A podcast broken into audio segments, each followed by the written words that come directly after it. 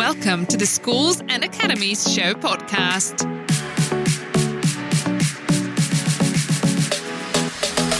This episode was recorded at the Schools and Academies Show in Birmingham on 13th and 14th November 2019. Don't forget to register for your free place at our upcoming show on www.schoolsandacademiesshow.co.uk. Hello, everyone. Uh, my name's Helena Brothwell. I work for the David Ross Education Trust, and I joined DRET in July.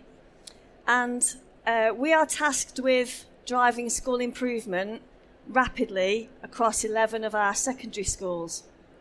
And one of the main reasons why um, we need to focus really carefully on inclusion is because it's, it's a passion of ours. Uh, we firmly believe that you can, um, you can really tell uh, what a school is like if you look at how it serves its most vulnerable pupils. So, we're looking at school culture and we're looking at how to make sure that systems and processes within school drive school improvement, support our teachers, but really importantly, support our most vulnerable pupils. It is those children that we should be thinking about when we're designing systems and processes in our schools and we're talking about school culture. So, the questions we have to ask ourselves if we're going to attend to what we value and we really passionately believe in inclusion and we believe that we should serve the absolute best possible um, educational experience for those vulnerable students, then it is really important that we give that our attention. And we've consciously tried to do so at David Ross Education Trust, and we've given it real attention and time. If we think about our most vulnerable pupils, and I'm talking students who are eligible for pupil premium, students who have additional needs, we know that there can be some common features for those students that we need to be mindful of. We believe that these are some of the key features that we need to be mindful of when we're planning our school culture. If we assume that some of our children have some of these uh, challenges that they walk through the doors with, then we must attend to that and we must give our attention to that. Students who've experienced a lack of boundaries, whether at primary or a previous school setting or at home, students who experience sensory difficulties or differences, trouble understanding social cues. You will know children in your schools that have some of these challenges. And it's been a really key focus of all of the, uh, the systems that we've driven through our trust and our secondary schools as a whole that we pay attention to these children. So we have those children in mind when we're planning our whole school interventions and our whole school improvement strategy. You might have heard concepts such as warm strict, knowledge rich curriculum, and those things have been um, taken and, and there's connotations that are not, not, don't embody inclusion automatically. And I think what I'd like to do this morning is just to challenge that really, because some of the things that I've just spoken about, some of the challenges that our students face and our most vulnerable children struggle with, when you talk about in, instilling routines in a school culture, it's these children that we're doing it for we need to consider what corridors look like for our most vulnerable children.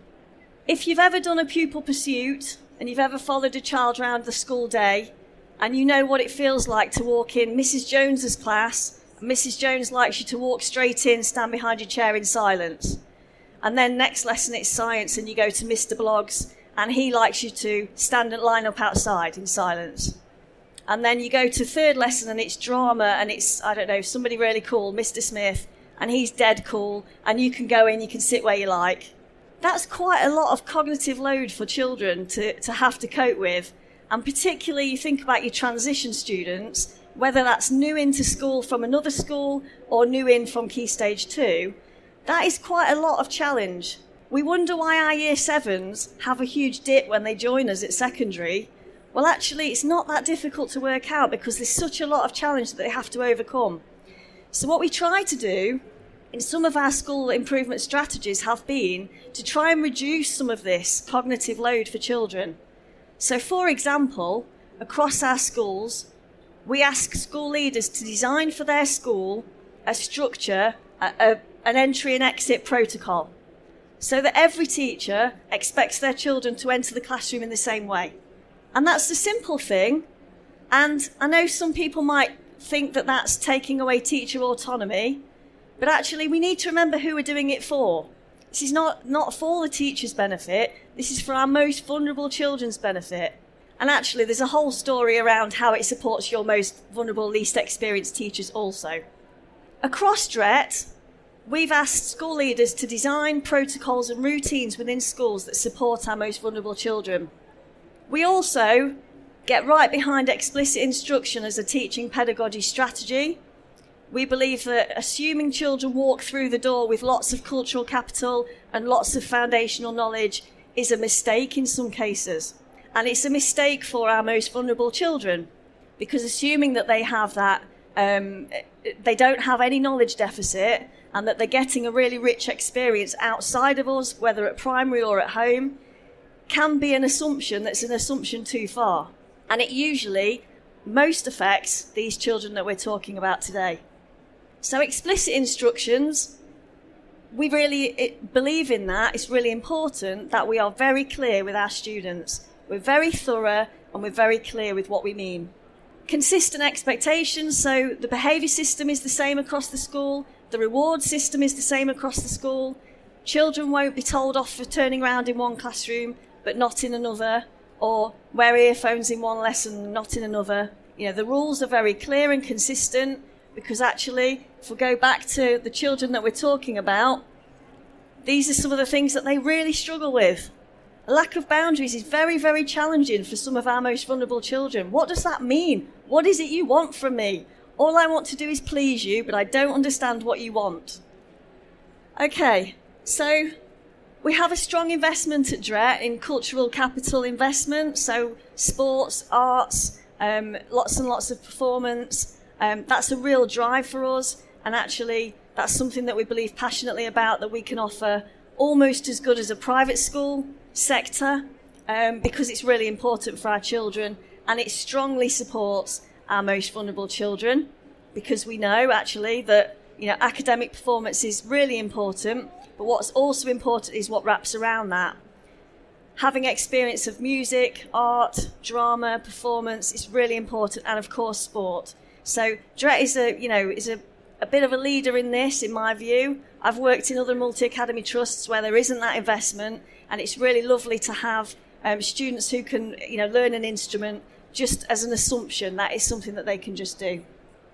And we talk about our knowledge rich curriculum which we're developing at the moment and all that means really is that as i say we invest in um, making sure that we don't make assumptions about what children already know we treat them as if they have walked through the door and everybody has a blank canvas and we can go from there and then actually what we don't do is we don't um, advantage some children and disadvantage others. We just advantage everybody.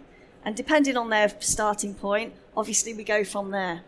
Daisy Christodoulou, if you've not heard of her, she's brilliant. Look this up. Just Google Minding the Knowledge Gap. Um, but she um, wrote a book called The Seven Myths of Education, and it was a bit of a turning point for us as a trust. She talked about the fact that when we're talking about and thinking about children who are eligible for pupil premium, we can make assumptions that actually they are also low ability. And they might be low attaining when they arrive, but that can often be simply because they have that knowledge deficit, that it is our responsibility and our imperative that we fill. So rather than treating our pupil premium children like they are low ability by, you know, by proxy, actually we need to understand why that might be the case, and there are things that we can do.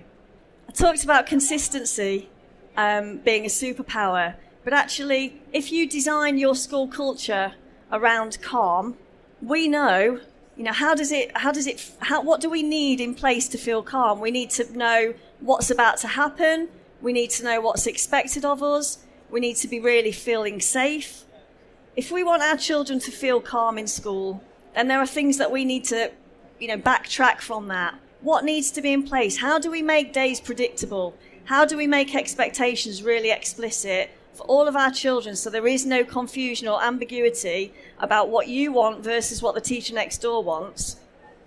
We've tried to do that as a multi academy trust without taking away the in, you know individuality of schools So we ask school leaders to be very clear with students and staff. What is it that you want children to do? How do you want them to behave in the corridor? What does that look like? Tell me and you know, write it down. What does it look like in the dining hall? What does it look like if you challenge a child? What should that look like? So we're pretty explicit. We talk to st- school leaders, and our school leaders deliver training and um, and support for our students. Things like we expect students to say sorry. So if we challenge a child in a classroom, their only response should be sorry, miss, sorry, sir, and we all move on. There may be a consequence, and there may be that that child wants to actually fight his corner or her corner later on and have a word and say, actually, I don't think that was fair, but it isn't appropriate at the time. So it's really important that we, ex- we explain to children that's the expectation. And then you walk around our schools, and if we have to challenge a child about their shirt being out, sorry, miss, put it straight in. And everybody, you know, it's a bit calmer. Children find it very comforting that they know what you're going to say and they know what you expect of them back. And that can be really important for creating a calm environment. We want it to be predictable. We want them to feel safe. We want them to know that nobody's going to shout. No one's going to have expectations that they don't quite understand. That's really important. So, what questions should we be asking school leaders to make sure that we are considering and attending to our most vulnerable pupils? I think these are where I would start. Down the bottom, talk here about social norms. If you're going to see Tom Bennett later, you'll, you'll hear lots about this. There are social norms in every school, and if we don't design them, then they get designed for us by the school community. And that can be a brilliant thing or it can be a not so brilliant thing. So, for example, we imagine a child in year seven walking into the dining hall on the first day of school. What are the social norms that occur in your dining halls? So, for example, do they go in, put their bag down at a chair, then go and queue up? Is, it, is there an expectation that everybody sits down? Is there an expectation that people are quieter because it's a dining space? What are the social norms that your children assume and experience when they walk in? Because we might not always have designed these. And, it, and I think part of Tom's talk later is that he talks about consciously crafting all of these social norms and taking time over it. I think about our children with ASD, our children who um, are, you know, coming with challenging challenges and I look at our dining halls across our schools and I consider actually whether I w- that child's going to feel safe in that environment. And it's really, really important that we do that. So we are quite strict about things like sitting down because actually children need to know what's expected of them and then it feels calmer and children can, you know, chat. We have a no phones. Phones are, are you know, a real issue for me in schools I think that, you know, it, it's not supportive and it certainly doesn't support these children. And how does your curriculum take account of the knowledge deficit that we can assume they walk in with, some of these children will walk in with, for a variety of reasons? Are we making sure that we are filling in the gaps and that we've really consciously considered how our curriculum is sequenced to make sure that we catch up anybody that's got, you know, those gaps in there? and the foundational knowledge that we know they're going to need, have, uh, have our heads of department really considered what's important that children know by the end of year seven, by the end of year eight, and how what they know in year seven builds then in year eight and nine. Just want to come to point three. Do your teachers spend time appeasing poor behaviour in classrooms? And if they do, and if your school system is designed around the boisterous, noisier child, we must consider, you know, for, so for example, if a school system is designed around that child, you've all got one in your mind right now, I'm sure. If your school system is designed around them, then you've probably got heavy duty on call systems. You've got a curriculum where, uh, or a pedagogical style where teachers are um, encouraged to make things really engaging with games and real life um, application, and let's make it relevant for this child. Actually, I think for for us at David Ross and for you know if we're considering inclusion and we're thinking about our most vulnerable children, it's those that we should be considering when we design our systems. Clarity, really, really clear expectations, and the same everywhere they go. But also, we don't have our staff appeasing naughty behaviour and tolerating that in a classroom because we know that the children who are vulnerable in that classroom cannot access that education with lots and lots of noise and disruption and people chatting. I sat at a conference recently. Um, I was listening to Oliver Caviglioli. If you've never heard him, he's really, really difficult. It's really challenging, complex um, ideas. And two people behind me were having a conversation, and I was absolutely furious because I couldn't. It was such a cognitive strain for me to have to listen to that and, and try and concentrate on him. And we expect our most vulnerable children to put up with that a lot, I think. And we must consider that. So our behaviour systems are very, very clear, but children are, you know, removed from a classroom on the third warning because it's really important that our children who are vulnerable are protected and that their learning time is protected and it cannot be taken up by so much of, of the other focus. How do students know how they should behave in your school? I'll show you how we try and do that. So, our approach is we do use the word warm strict because we believe that at the same time as you are warm, you are also strict, and by that we mean you have really high expectations for children. But the warm is extremely important. We don't need to be shouting or telling people off or looking really cross. We can just do that through no, this is the expectation we have of you because we care and because we, it, you really matter and your education matters. We do go overboard probably on routines. We don't think it's overboard, but some people do. For example, desk layout in a classroom, that's, that's the same everywhere. Exercise book, knowledge organizer, planner, pencil case. Children know what to do, they know what's expected of them, and that means that everybody's prepared. And the classroom entry is really brisk, really sharp, and no time's wasted. But also our most vulnerable children know exactly what to do when they walk in a room in our schools, any of our schools, it's clear. Protocol in the dining hall, seating plans are really important, um, and classroom consequences and rewards and classroom removal is really clear. So children know what's okay and what's not okay, and that's really important.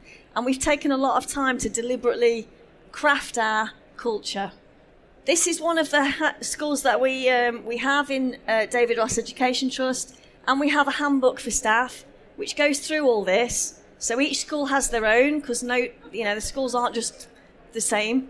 Each school has their own handbook, but it talks to staff about what's really important, being really thorough and challenging the little things so that we are really attaining, attending to our most vulnerable children and we're not letting things slide that will, that will um, damage their educational experience, like the culture in the dining hall, for example? Do you have children who have to go to the library at dinner time to eat their dinner because it's too too chaotic in the dining hall? You know, I would say that's that's not supporting our most vulnerable children. We need to work harder on that. So this is our vision, and this goes across the trust uh, for the secondary schools. But it's really important, and I think you know, for me, it is challenging that perception that having high standards and inclusion can't match together. They can't be in the same, embodied in the same vision. And I, I absolutely challenge that whole perception because if we don't have really high expectations of even our most vulnerable children and expect the most from them, then you know that we actually really let them down. And I think um, you know, for us, we've done a lot of soul searching about how we're supporting our children, and we want to put them at the forefront of what we do. Thank you. Don't forget to register for your free place at our upcoming show on www.schoolsandacademiesshow.co.uk.